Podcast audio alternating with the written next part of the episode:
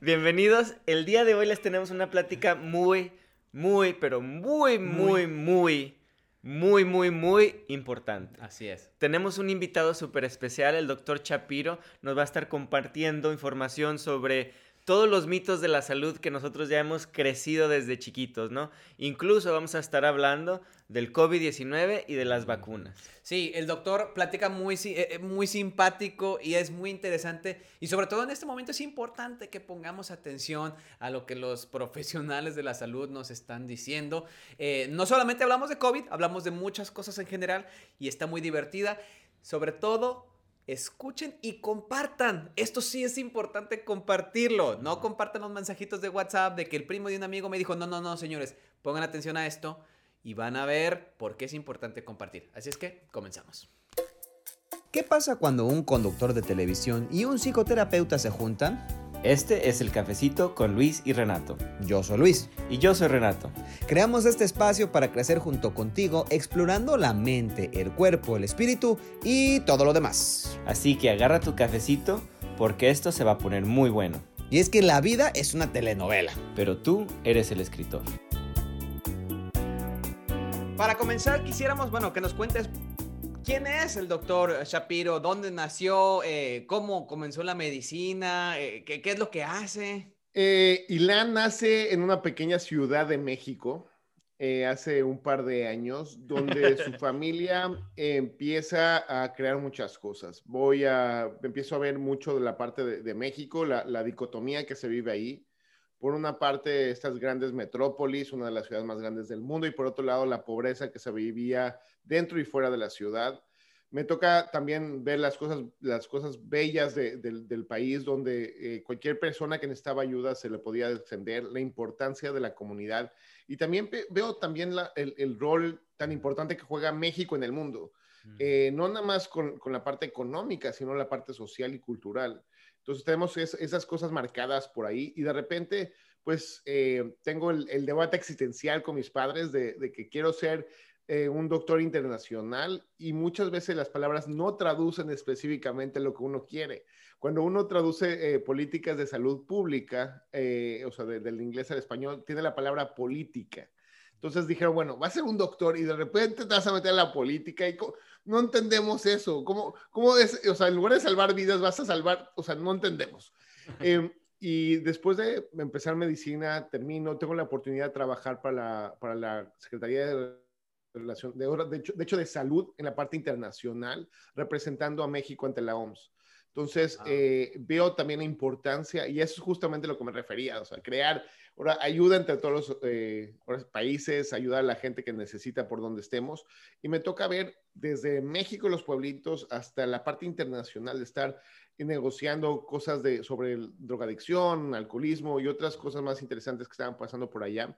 Y siempre en la mira de, de que creo y sigo fervoz creyendo que los niños eh, si los agarramos y mejoramos desde el chiquito, siempre vienen con equipo, que es la familia.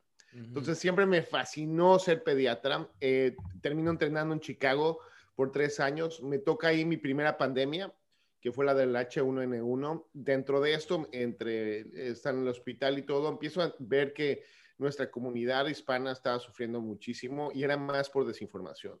Era, no estaba llegando a los hospitales, no estaba llegando por las vacunas y todo por miedo. Y, ese miedo estaba justificado porque nadie le estaba hablando directamente a nuestra comunidad y nada estaba en español y los mensajes de español eran muy lentos y era prácticamente una traducción de Google de inglés al español, no relevante en nuestra comunidad. Y empiezo a crear información para ciertos eh, lugares alrededor de Chicago. hago una alianza entre, entre lo que fue el consulado y otras eh, instituciones de salud pública y empezamos a crear mensajes. Y un día, pues, me tocó estar enfrente de las cámaras porque eh, una persona no había llegado y pues ni modo, pues, das la noticia tú y me tocó de hace, en el 2009. Y es cuando ya empiezo a ver que me fascina estar en, en, mi, en mi, clínica, pero en mi clínica no puedo meter mil, dos mil personas para enseñarles lo que importa que es la influenza.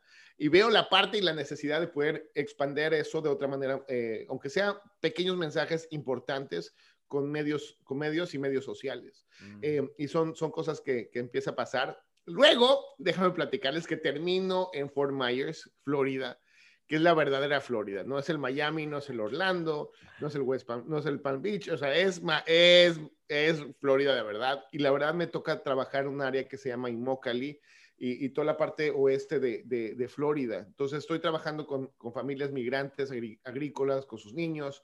Eh, estuve por allá casi cinco años y fue una gran experiencia porque estaba la comunidad hispana, estaba la, la comunidad de Haití está muchas otras, eh, otras comunidades eh, eh, caribeñas también que estaban por allá y que realmente están sufriendo mucho con, con, con la desigualdad social por allá. Después de cinco años y dos hijos, termino en Los Ángeles trabajando para una organización sin fines de lucro como pediatra y director médico de salud y bienestar y con el único objetivo ahora sí de, de ayudar a, a, toda la gente que necesita ser ayudada. Y eso en, en, en rápidas ocasiones es parte de mi historia. en breve. Sí. Me, me dio mucha eh, curiosidad lo, la forma en que describiste tu vida, de que qué importante tener 200, 300, mil personas para poderles dar la información. Uh -huh. y, y, de hecho, por eso te tenemos aquí al día de hoy. Queríamos desmentir algunos mitos de, de la salud, porque sabemos que en nuestra comunidad somos buenísimos para, las, para los mitos.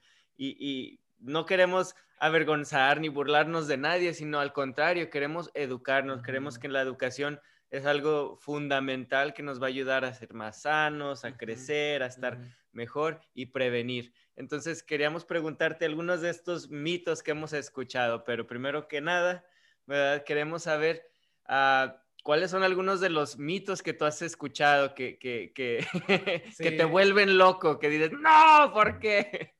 Uno de los que más me gusta, mira, yo no estoy peleado con la herbolística, yo no estoy peleado con los homeópatas, no estoy con, con, la parte orgánica, con salud como medicina, no estoy peleado con nadie si tiene evidencia en la parte de atrás. Uh -huh. Una de las cosas que más me duele la cabeza es, son dos, y perdón a todo mundo, les voy a decir la verdad. la vitamina C no está comprobada científicamente de hacer ninguna diferencia.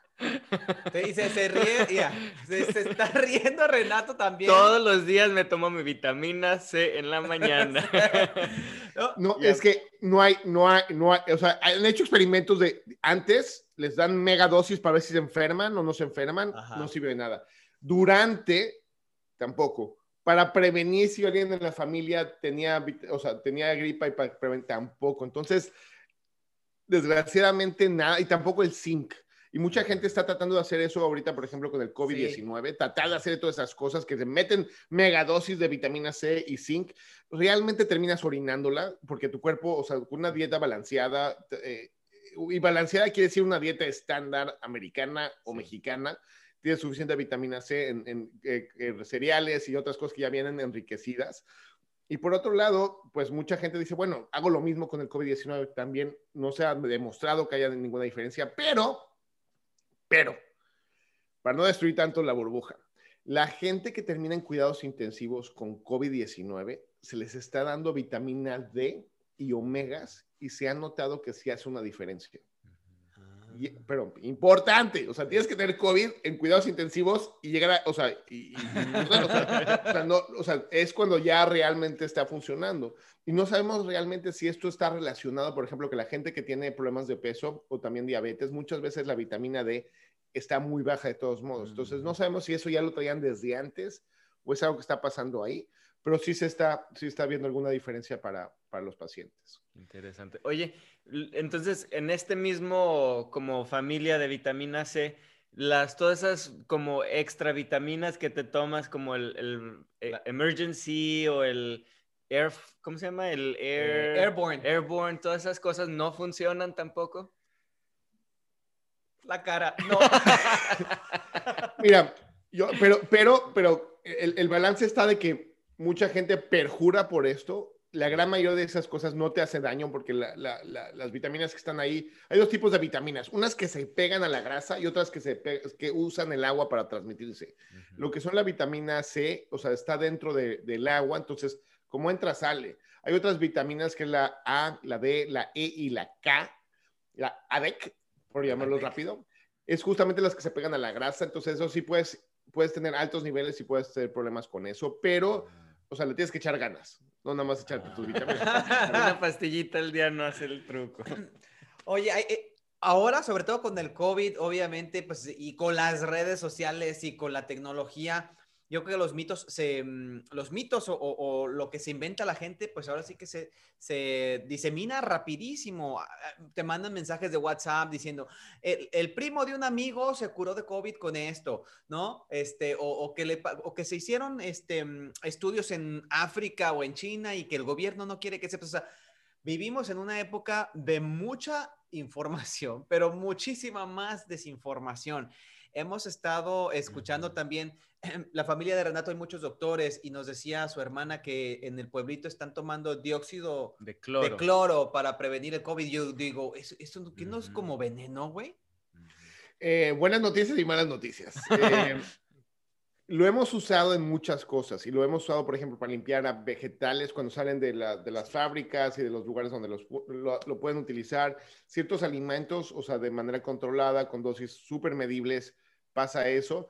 Em, también limpiamos peceras con eso y, otras, y otros lugares más. Entonces, digamos que es, una, es un químico que tiene un servicio para los humanos es un químico que ha estado definitivamente muy investigado, pero las investigaciones que tenemos más que nada son de la sobredosis y de las complicaciones que puedes tener por esto. Entonces, ¿cuál, es mi, punto de vista? Hay cosas que tenemos que hacer y, y ahorita me gustaría platicar con los dos de, qué yo recomiendo definitivamente, cómo, cómo buscar si vale la pena hacer un experimento con su mismo cuerpo, porque están haciendo experimentos de eso, porque no hay, no, hay, no hay ningún tipo de, banco de evidencia que diga que es bueno o malo. Es muy importante recordar eso. No hay evidencia si es, si es bueno o malo. O sea, no han hecho un estudio con 50 personas para eso. Y mucha gente se recupera, y voy a empezar con esto, porque 80% de la gente que de todos modos se puede tomar cubitos de hielo, odio, odio esta cosa de ni, ni voy a mencionar, se puede tomar esas gotitas, y de todos modos 80% de ellos va a salir sin ningún problema. Entonces hay que ver realmente si está haciendo una diferencia en ese 20%. Entonces, yo, te, yo les puedo dar a ustedes dos, tómense esta pluma y póngasela aquí. y, y, ahorita que tienen COVID-19, nada más no la mueven mucho, antes de dormir se la quitan. Y de esa manera, yo les puedo decir que esto va a ser 80% seguro de que no van a terminar en el hospital. ¿Me entiendes? Entonces es lo que está pasando con ese, con ese medicamento. Ah, como placebo. Es lo que está pasando. Ya me despiné, pero es lo que está pasando justamente con el medicamento ahorita. Sí, y está todo como muy fundamentado por los miedos también. Entonces estamos, el miedo nos deja creer muchas cosas que a lo mejor nosotros en una etapa sin miedo, más tranquila, no creyéramos en tantas, no quiero decir tonterías, pero en tantos mitos y, ahorita estamos creo que un poco más susceptibles a, las cosas. Además, como que todo mundo dice, es que esto es algo nuevo. Entonces, los doctores quizá no, no, no, no saben o no ha habido suficiente investigación. Entonces, también por ahí el cerebro como que deja entrar un poquito más, ¿no? Pero bueno, mira, hoy tenemos una lista, Ilan, de cosas, así cositas sencillitas, rapiditas, que han sido eh, a través de la historia, no solamente relacionadas con COVID, que son, eh, pueden ser mitos o realidades y queremos que tú nos digas si son ciertas o no. Adelante. Estaba buscando mi bata así para que digan, ese no. A ver, algo, algo que, eh, que me eh, siempre hemos sabido desde chiquillos, cuando alguien se siente mal, que, ay, se mareó y dicen, denle una coca. Para que se le suba la presión. ¿La coca ayuda o no? La Coca-Cola. Hay que recordar que, la, o sea, líquidos y con azúcar y con cafeína pueden ayudarte si se te está bajando la presión. Sí podría, pero hay que recordar que cuando tú te estás desmayando y te sientes mareado, pueden ser 44 mil cosas. Puede ser que te espantaste. Puede ser que tienes un problema justamente de azúcar que está hasta el cielo. Puedes tener un problema de hipertensión, quiere decir que tienes más presión de la que tienes que tener dentro de tu cuerpo. Entonces, la lista es enorme. Me gustaría decir o patrocinar este evento diciendo, bueno, es que esa es la solución. Lo importante es buscar por qué realmente está pasando, porque si una persona es diabética y está mareando, y le damos más azúcar, no ayuda en absolutamente nada. Entonces, en general, lo importante es que aseguremos que esa persona se siente bien en un lugar para que no se vaya a dar el, madrazo hacia el suelo y, cuidarlo y ver, y ver, qué está pasando en general. Y si está pasando muchas veces, definitivamente platicar con el doctor. La, o sea, la, cualquier tipo de refresco no, no realmente va a solucionar eso. Otro también es la, la, mezcla de comidas, ¿no? Una de las más famosas en mis pueblos, ¿verdad? En mi pueblo era el de no comer o sandía con leche o no comer sandía muy noche porque te hace daño, ¿no? Tengo muy buenas noticias, Renato. Ahorita puedes comer toda la sandía que quieras a la hora que quieras. Y la puedes mezclar con leche de, de vaca, de almendra, de, soya. Em, hay, no, hay, no hay ninguna diferencia. Y de hecho, em, es, algo interesante porque mucha gente, y ya ves que nos forzaban a nosotros comer, aparte de la sandía, nos forzaban a comer tres comidas diarias porque si no te vas a malnutrir y se te va a caer el pelo y nos daban el polvito de nido en medio. Y, la realidad que sabemos el día de hoy, nuestro cuerpo es como un banco de calorías, prácticamente. Entonces, tú le metes extra, pues acumulan en la hojita. No hay forma, mira, que, aquí tengo un par de... Eh, entonces, se empiezan a acumular. Y la idea es tener un balance donde no haya de más y nada de menos. ¿Y a, qué voy con esto? Que, que, realmente nosotros, como la sandía, nosotros podemos comer todo, porque muchas veces dices, bueno, es que el niño se, se brincó una comida o mi esposo. Todos podemos comer una sola comida de las calorías que necesitamos en el día y funciona. Wow. Y funciona. El problema es que cuando ya llegamos a esa comida, tenemos que estar bien entrenados aquí para poder comer bien. ¿Por qué? Porque vamos a estar vamos a tener hambre. Exactamente. Entonces, las posibilidades de que nosotros tengamos hambre y comamos de más son muy altas. Entonces, por eso es el problema. O, por ejemplo, si, si, nos comemos a las 8 de la noche todo, toda la comida de, todo el día en, una sentada, eh, pues no vamos a estar durmiendo muy bien tampoco. Entonces, esas cosas sí son ciertas. La de sandía, no te preocupes disfruta la sandía si quieres de postre en la noche y ya. Dice la hermana de Renato, no comen sandía en la noche que porque les va a doler la panza, pero bien que se chingan unos taquitos, ¿verdad? Esos no hacen daño en a las noche. 3 de la mañana. Esos no hacen daño, yo lo puedo comprobar. A ver, otra pregunta es, em, ¿el picante te, es bueno para la cruda? Para la, después de una borrachera, porque siempre, ay, ando, eh, eh, chingate una birria, ¿no? Mira, la, la, ventaja ahora sí del chile completamente, dentro de la parte que tú necesitas, o sea, recobrar la fuerza el día siguiente después de haber utilizado cantidades interesantes de alcohol, llamado cruda, eh, es, es, justamente, sí, sí puede ayudar para mínimo, o sea, sudarla y hay un mecanismo en la parte de atrás que, que, que te hace que, eh, al igual que no, no, funciona tanto como la cafeína, pero hace que tu cuerpo se, se ponga más presente. Entonces, ese, de, estar ahí todo caído y así que te empieza a picar, como que todas las hormonas y cosas que tienes adentro de ti suben un poco más, estás un poco más alerta. También, por ejemplo, eh, es prácticamente eso. Y lo más importante de la cruda es que sin importar qué estés tomando, o sea, es importante utilizar azúcar y sal dentro de las combinaciones para empezar a rehidratar tu cuerpo. Lo que hace el alcohol, y es buenísimo, es nos hace que nos deshidratemos muchísimo.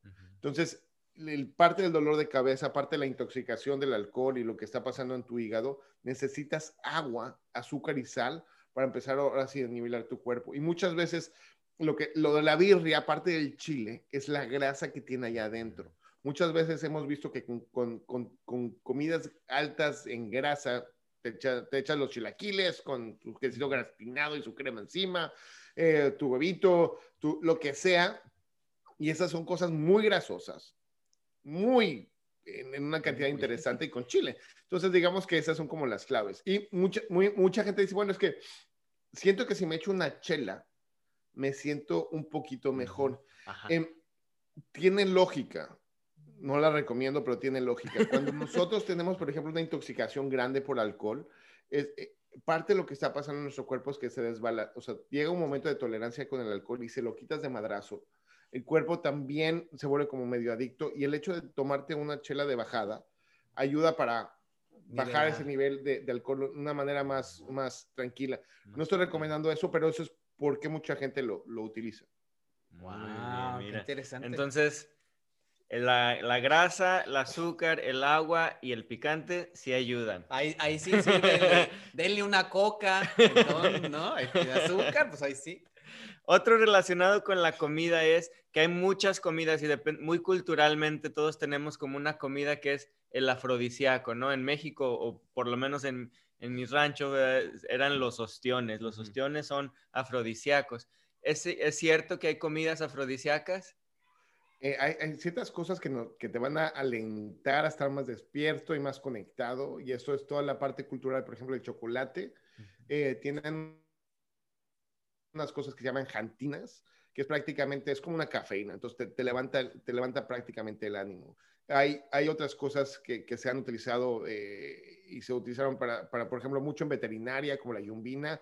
Entonces, hay, hay cosas, hay mitos y realidades allá afuera que por, no es para el uso médico ni, ni de humanos.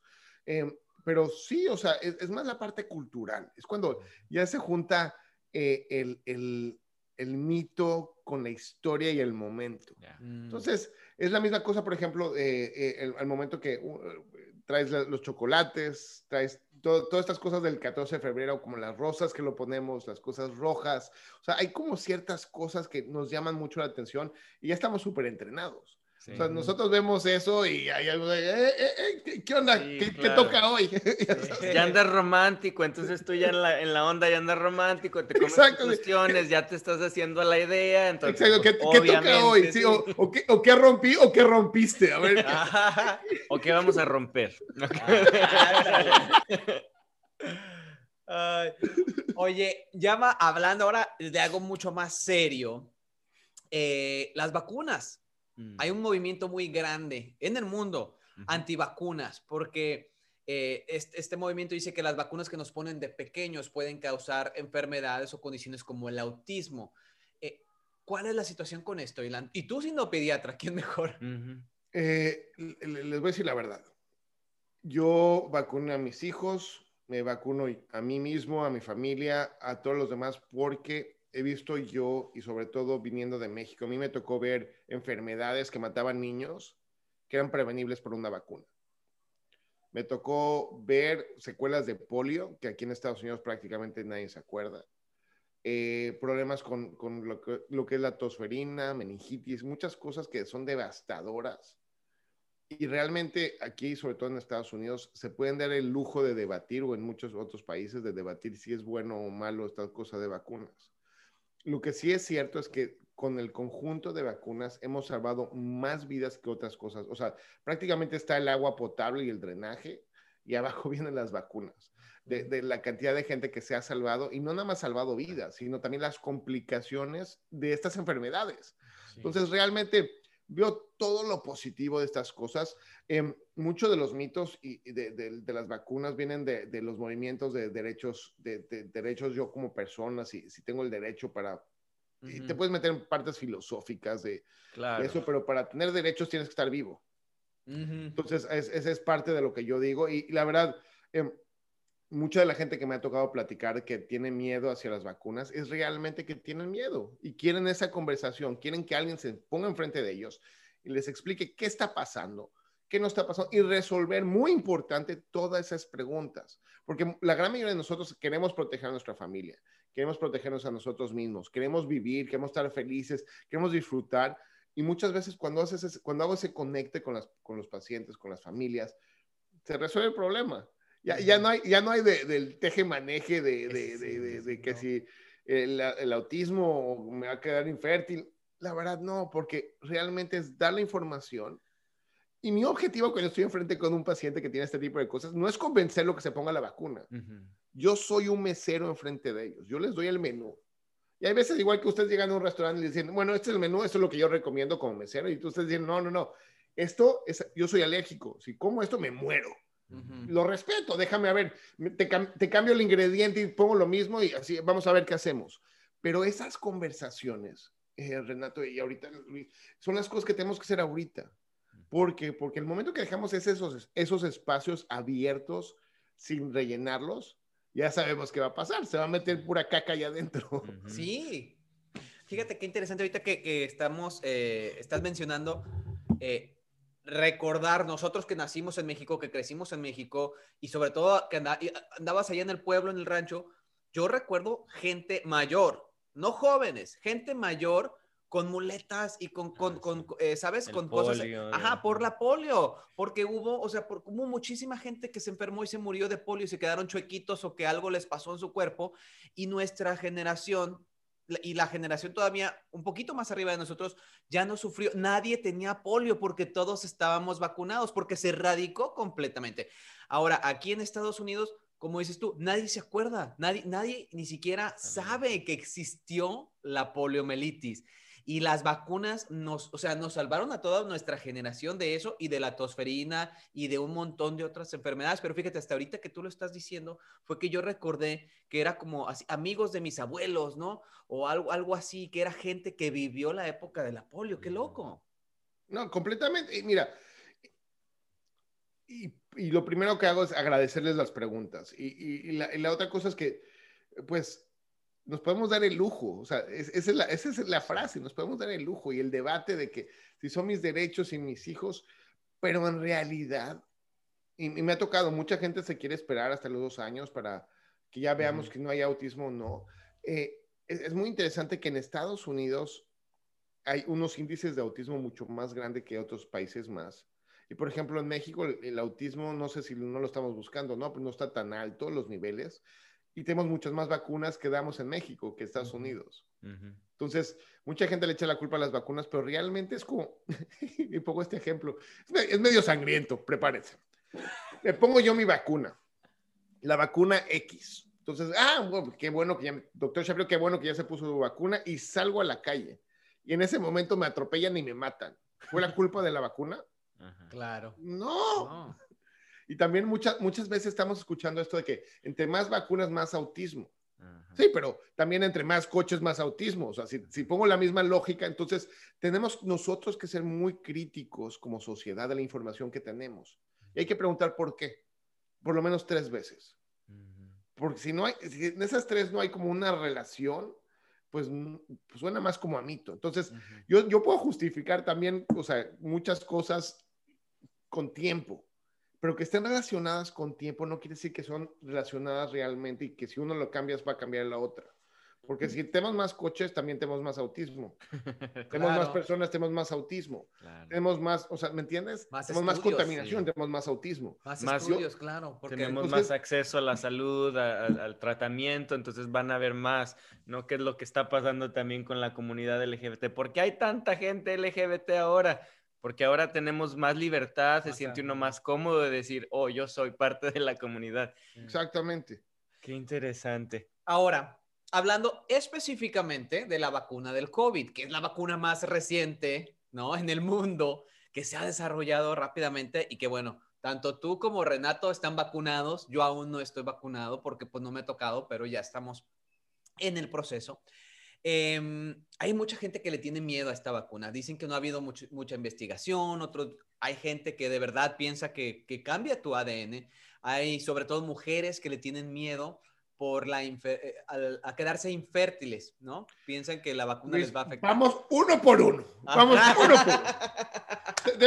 ya, yo, yo, yo aquí voy a limpiar todo lo que me mandes, lo voy a dejar vamos, pulidito, pulidito para que quede bien. A ver, yo te doy la vacuna del COVID en general, porque, oh, oh, porque hay otra, que tenemos tres, aquí en Estados Unidos hay tres, la de Johnson Johnson, que ah, se acaba apenas. de aprobar, la del COVID, la de uh, Pfizer y Moderna. Pero bueno, tú, tú mejor, solito, déjate ir. Listo, Luis.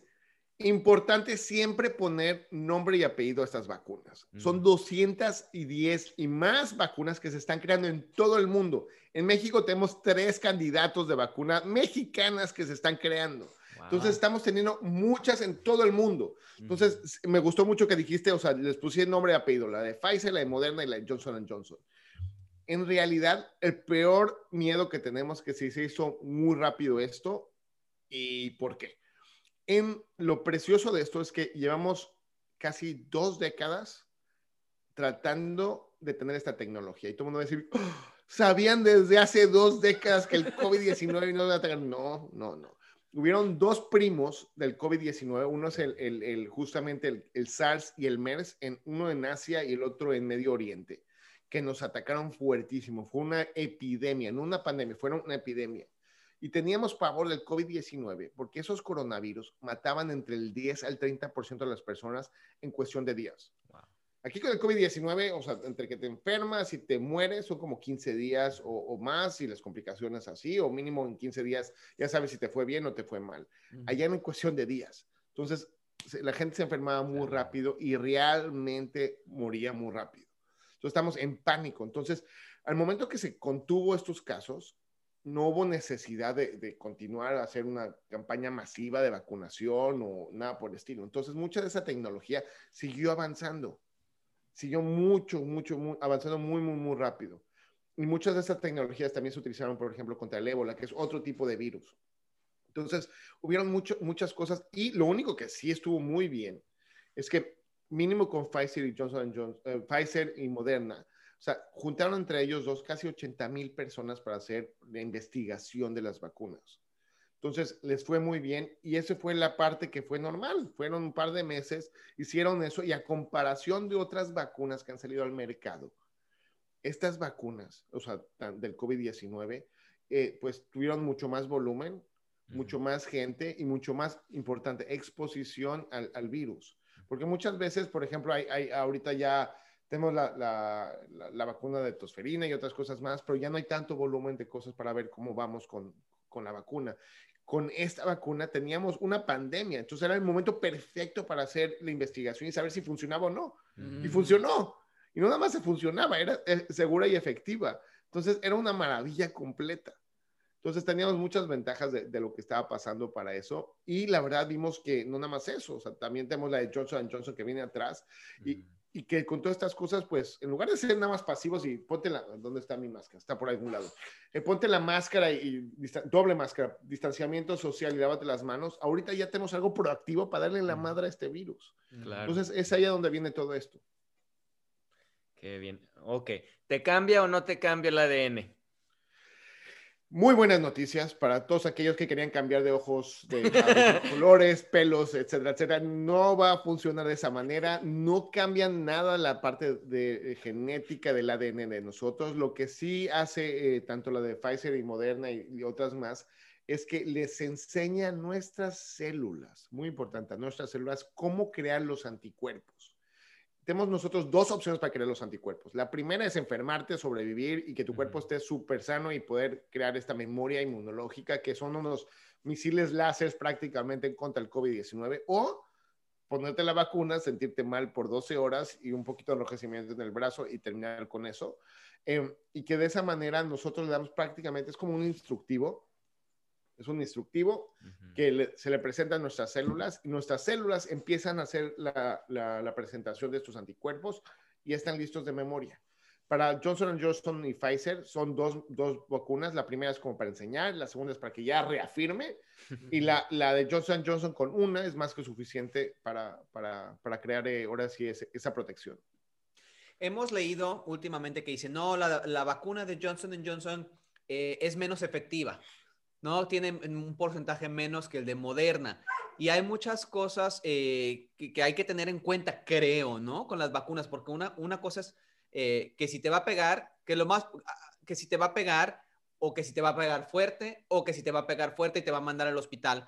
Como que hay muchos números y entonces la gente dice, no, no, yo no, yo mejor, yo prefiero la de Moderna por esto, yo prefiero la de Johnson Johnson por esto, yo prefiero por... ¿Qué vacuna recomiendas tú? Me fascina tu pregunta y te voy a explicar por qué. La mejor vacuna, y esto por favor, ya Renato ya no le queda de otra porque ya, ya, ya, ya, ya, lo, ya lo pincharon, ya no le queda de otra, pero para cualquier persona y, para ti Luis, para lo, para lo que venga, la mejor vacuna es la que está en tu hombro. Punto. Déjenle de contar, déjenle de chismear. Em, puedo, hacer muchos, yo los llamo ejercicios académicos. Nosotros podemos debatir de que si sí vale o no vale, o cómo vale, o si lo cambiamos, da igual, da igual. En este momento tenemos que vacunarnos muchos y muy rápido para que este virus no se siga mutando. Y tenemos que portarnos bien también, o sea, no hay, no hay la party, no hay la fiesta, no hay el desmais, no hay el restaurante, pero sí es importante ponernos la vacuna lo antes posible porque de esa manera nos estamos cubriendo y protegiendo. Qué bien. Ilan, como doctor, ¿qué es lo que más te agüita? ¿Qué es lo que más te da coraje? Porque me imagino que obviamente usted estás trabajando, estás eh, dedicando tu vida, ¿no? A, salvar vidas, a crear conciencia y de repente, pues había mucha desinformación o la gente no hace caso. Eh, personalmente, ¿qué es lo que más te, más coraje te da, no? O, más, o más te agüita, te frustra. Te frustra. Luis, eh, lo primero que me vino a la mente es algo que hice hace un par de semanas. Eh, teníamos ya la buena noticia que íbamos a empezar a dar las vacunas en, nuestras clínicas a gente de mayores de 65 años y sabiendo que atendemos muchísimos de, nuestra comunidad hispano. Eh, les hablamos porque sabemos que está el problema de, parte de tecnología, parte de, métodos de comunicación y transporte, y queríamos ofrecerles absolutamente todo para que lleguen, les hagamos la, ahora sí que los pongamos rápido y que les pongamos la vacuna. Em, y les hablamos, y, voy a poner ahorita, voy, a inventarme el nombre, eh, y, le hablamos al señor José, y contesta la hija, oh, ¿está el señor José? No, no está. ¿Cuándo regresa? Nunca. ¿Qué pasó? se murió la semana pasada por COVID. Entonces, eso es lo que más me da miedo en este momento. Que lleguemos tarde a salvar vidas de nuestra comunidad ya teniendo una arma muy efectiva para poder cambiar todo eso. Entonces necesitamos realmente alinear esfuerzos, alinear canales de comunicación, agarrar a la gente que sí pueda meterse a Internet y hacer llamadas, ayudar a nuestra comunidad, buscar la vacuna. Eh, en este momento realmente es clave de esto. Y la otra cosa definitivamente que ha sido mi pasión en los últimos meses eh, es seguir vacunando nuestras, a nuestras comunidades contra el miedo con una dosis de verdad. Porque de esa manera ahorita estamos abriendo las puertas a la desinformación. Y, y la verdad, entiendo perfectamente todo. ¿Por qué? Porque cada quien en un principio está diciendo dos mensajes o tres. Y tenemos no nada más eso, también de países latinoamericanos, o sea, teníamos muchos presidentes y gente que estaba mandando otro mensaje completamente diferente al que se estaba viviendo aquí. Y hoy lo que sí sabemos es que este virus existe, está matando a nuestra comunidad. Y nosotros tenemos la opción de hacer esto, porque mucha gente dice, bueno, es que, doctor, está interesante todo esto, pero digo, pues ¿Por qué los latinos y por qué los afroamericanos y por qué la gente que realmente está tan vulnerable en nuestra comunidad que está sufriendo de esto? Y la realidad es que este virus no es que esté genéticamente modificado para darnos en la madre. La realidad es que son décadas de problemas que nosotros llamamos determinantes sociales de la salud. Cuando tú mm. tienes una comunidad donde tienes eh, estrés tóxico todos los días, mamá y papá se tienen que romper el lomo con dos o tres trabajos, eh, tienes problemas de lenguaje, la comida que tú estás comiendo, sí estás comiendo comida, pero no realmente con un valor nutricional para ti, entonces entras en obesidad y, diabetes. Eh, entre el estrés tóxico, pues ya tienes ansiedad y depresión y eso también te llega a violencia intrafamiliar y también alcoholismo y otras adicciones. Y eso lo, lo perpetúas por décadas. Pues llega un bicho de este tamaño y lo único es empujarnos al precipicio. Y es lo que estamos viendo. La pregunta para mí como médico es que yo como médico puedo controlar entre el 5 al 10% de la salud. 5 al 10%. Cuando salen de mi clínica hospital, queda el, 80-90% de todo lo demás. Yo no puedo controlar el, la justicia ambiental. Yo no puedo ver o sea, el crimen alrededor de la casa. Yo no puedo darles atención de salud mental diario yo no puedo garantizar eso. Entonces, nosotros, y es a donde viene la parte padre, que aprendiendo lo que aprendimos esta vez, es el mejor momento, uno, de establecer canales de comunicación claros para decir esta información funciona y esta no, uno. Y dos, empezar a crear comunidades resilientes, fuertes, que aunque nos tiren lo que, porque somos fuertes, pero necesitamos también estar sanos con nosotros mismos el hecho de comer bien no necesariamente tiene que ser orgánico, verde y caro. Podemos comer bien sin, quitando la... O sea, todo el mundo me pregunta, ¿cuál es la mejor dieta, doctor Shapiro? Yo digo, la dieta del doctor Shapiro. dice, ¡oh! Nos va a vender el libro o la malteada. no, no voy a vender ni el libro ni la malteada. El mejor, la mejor dieta en este momento es cuando quitamos todas las cosas que sí estamos comiendo. Entonces quitamos los refrescos, quitamos las fritangas, quitamos eso. Y no estoy diciendo que, que, se vuelvan así orgánicos, veganos. Está bien que si quieren, bienvenidos, es mejor, pero lo único que estoy pidiendo es que mínimo quiten las cosas que sabemos que nos van a hacer daño. Y eso es los refrescos, las fritangas, los dulces, los, los, los cosas que tengan muchos azúcares muy altas y refinadas. Y de ahí para adelante. Y si uno, si uno, o sea, el hecho que estemos encerrados ahorita, no quiere decir que estemos amarrados. no es así que nos agarran a la silla y no nos podemos mover. Para nada, nos podemos seguir moviendo. Entonces tenemos que ser nosotros, y sobre todo como familiares, tenemos que ser el ejemplo de los niños. Porque si nosotros estamos aquí echándole, echándole el coto en el teléfono o, haciendo lo que tengamos que hacer, los niños van a hacer lo mismo con los videojuegos, con todas las demás cosas y se tienen que mover. Entonces, esa es la otra cosa. Eh, la tercera, muy importante, y digo, seguramente les ha pasado a ustedes dos, la calidad de sueño ahorita con COVID-19 es horrenda, horrenda por presiones, depresiones, ansiedad, eh, cambios de rutina, la lista completa. Pero de nada sirve que estemos en el teléfono una hora o dos horas antes todo el tiempo de dormirnos, porque el cerebro se tarda en, apagarse. Entonces hay que quitar pantallas, regresar a los libros, eh, o bajarle también la intensidad del color azul de, las pantallas que están viendo, porque eso también va a servir. Y lógicamente, tengo un pelito aquí, eh, si, si, tienen, lógicamente, si tienen eh, grandes cantidades de cafeína en el cuerpo, tampoco va a servir de nada. Cafeína, alcohol y muchos refrescos, no, eso no sirve de nada porque el cuerpo sigue así, pues no se va a pagar. Cuarta y muy importante, depresión y ansiedad. Salud mental juega una cosa muy importante ahorita y desgraciadamente los traumas que hemos vivido en como comunidad se van a quedar ahí. La pregunta es qué vamos a hacer con ellos. En este momento nosotros podemos crear o yoga, o la parte de, ¿cómo se llama? También de, de, meditación, la parte de rezar. O sea, llámenlo como quieran, pero son minutos específicos donde no nada más estamos pensando en nosotros, sino estamos pensando en algo más grande. Y lo pueden llamar Diosito, lo pueden, lo, pónganle el nombre que quieran, pero hacer ese tipo de ejercicios funciona porque pues, nos da una diferente perspectiva cambia esa, esa vocecita que todo el tiempo está tirando, se va a acabar el dinero, se va a acabar la comida, los niños, ah, están gritando otra vez.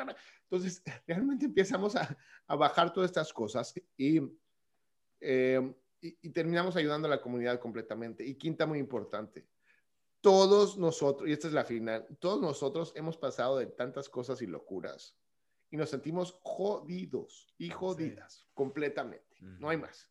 Y, y siempre nos podemos quejar en algo más, pero siempre tenemos el potencial de ayudar a la gente. Y, me dicen, doctor Shapiro, es que no tengo un centavo, o sea, estoy trabajando cuatro, cuatro chambas ahorita, medio de chambas, y a veces hay, a veces no hay, tengo que darle comida a mi familia, ¿qué hago? No puedo dar un millón de dólares a nadie. No, pero puedes dar un taco. O le puedes hablar a la tía. O puedes, o sea, hablar con tu grupo de iglesias eh, y, y crear algo para ayudar a los niños. O eh, leerle a los niños por, por, por, plataformas virtuales para poder ayudar a la gente de la escuela. Siempre se puede hacer algo. Y aunque estemos muy jodidos o jodidas, es muy importante que podamos siempre poder dar algo más. Y muchas veces, pues, tal vez no tenemos dinero, tal vez no tenemos algo material, pero sí tenemos tiempo. Entonces, tal vez un domingo, media hora, contarle cuentos a la gente de la iglesia. y esto nos saca de nuestros ciclos de, golpes de pecho, porque eso es muy importante. Tenemos que empezar hacia arriba. Esto se va a acabar, cuestión de meses, pero necesitamos en este momento empezar a crear la base para seguir hacia adelante. Yo creo que nos pudiéramos, habla bien bonito, doctor, nos pudiéramos quedar aquí platicando mucho, mucho rato una de las cosas más importantes que yo me llevo de aquí es de la información, ¿no? El informarnos, el informar salva vidas. Lo que se me hace difícil ahorita es que hay tanta información y tanta información se nos está aventando que es difícil para nuestra comunidad saber qué información es real y qué información es un mito, una mentira, que es lo que platicábamos. Ah, yo vengo de una generación que, que se me hizo muy interesante el principio que platicaste, donde a mí no me dieron pecho porque hubo un mito, ¿verdad? Que se distribuyó que la, la, la, la leche, materna. era mala para el niño, ya, ya, ya. Entonces hubo una generación en mi pueblo de, mis, de, de niños de mi edad que nadie nos dieron pecho, ¿no? Y no sé, pero etcétera, etcétera. Entonces se me hace muy interesante el entender cómo los mitos y la, la mala información también se distribuye al igual o a veces hasta más rápido que la información correcta, ¿no? Entonces, eso es lo que yo más batallo en entender. ¿Cómo podemos hacer que la información correcta esté en los oídos de nuestra comunidad? ¿Cómo, podemos hacer eso, Doc? ¿Cómo podemos tratar de entender si es cierto o falso? Les voy a decir el secreto en este momento, para todos. Eh, no hay todo o, nada en el mundo. Entonces, si les están diciendo que, y, llegamos al, ejemplo otra vez de la pluma, si les están dando el ejemplo de que esto salva todo, y no tiene efectos secundarios, tírenlo a la basura. Tírenlo a la basura porque hasta el agua tiene efectos secundarios. Reto a quien quiera a echarse 50 litros de agua en, un, en una sentada sin tener que terminar en el hospital vomitando y tal vez hasta se mueren por los efectos secundarios de diluirse con tanta agua. Entonces, es muy importante que todo, toda acción tiene una reacción. Entonces, por ejemplo, regresamos a uno de los, de los, de los medicamentos, que, bueno, ni siquiera los medicamentos, el químico este de, de para lavar eh, albercas y, y, um, acuarios, que me estás diciendo hace rato. O sea, todo tiene un efecto secundario, entonces no pueden decir que esto no pasa nada. No, dime la verdad completa. Dos, es importante ver qué nos, quién, de dónde viene la información. Entonces, si viene la información de una increíble información de WhatsApp o de Facebook o de Instagram y, viene muy formado todo y suena medio a pseudociencia, antes de mandarlo a cualquier otro lado, pregúntense lo siguiente. Uno, ¿quién lo está mandando? O sea, puede ser el compadre, la comadre, el panita, la panita, lo que sea.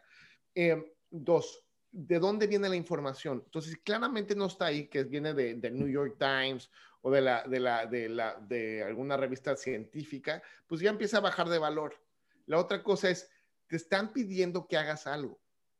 Por ejemplo, em, no es que ponte la máscara de distanciamiento social y lava las manos, eso, eso sabemos que es salud pública, pero te dicen, bueno, métete a este website, regálame tu email para ver si te mandamos producto gratis para protegerte a ti y a tu familia. Le, ¿What?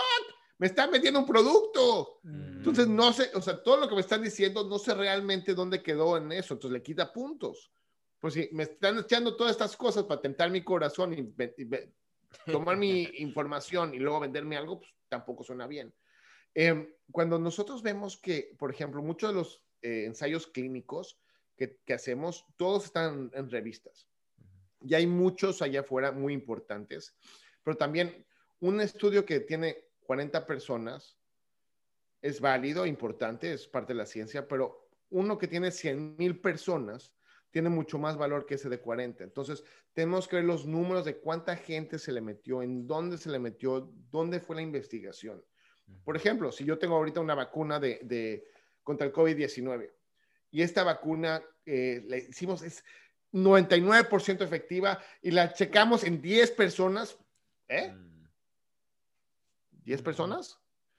O sea, algo está, puede, puede, puede ser y tal vez es la parte inicial para el gran, pero hay que darle valor. Fueron 10 personas a comparación de las de millones que les damos ya de Pfizer o Moderna eh, o de Johnson Johnson en otras partes más. Entonces, tenemos que poner en, en, esa cajita y muy importante, preguntar, preguntar, preguntar. Y para eso me tienen completamente ustedes dos, me tienen cuando haya un mito allá afuera, que me lo vienten y muchas veces va a estar difícil designar de dónde viene, pero lo importante es preguntar. y me, me, preguntaban hace rato de mis frustraciones.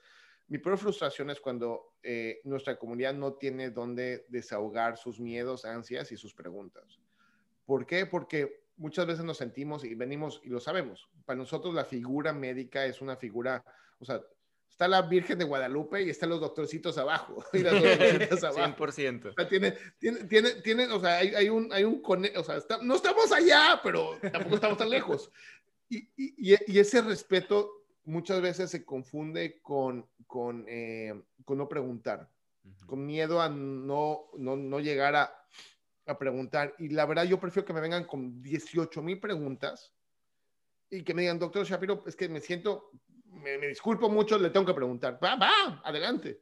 Me han preguntado mucho de, desde la parte, y, y, han sido conversaciones muy interesantes y, y fuertes desde la parte sexual en pareja ahorita con COVID-19 hasta problemas secundarios de, a largo plazo reumatológicos del COVID-19. Entonces, hay una gama muy grande de preguntas y no nada más con COVID-19, también con diabetes, con obesidad, hipertensión, eh, eh, salud mental, los niños, las vacunas, pero se tiene que preguntar.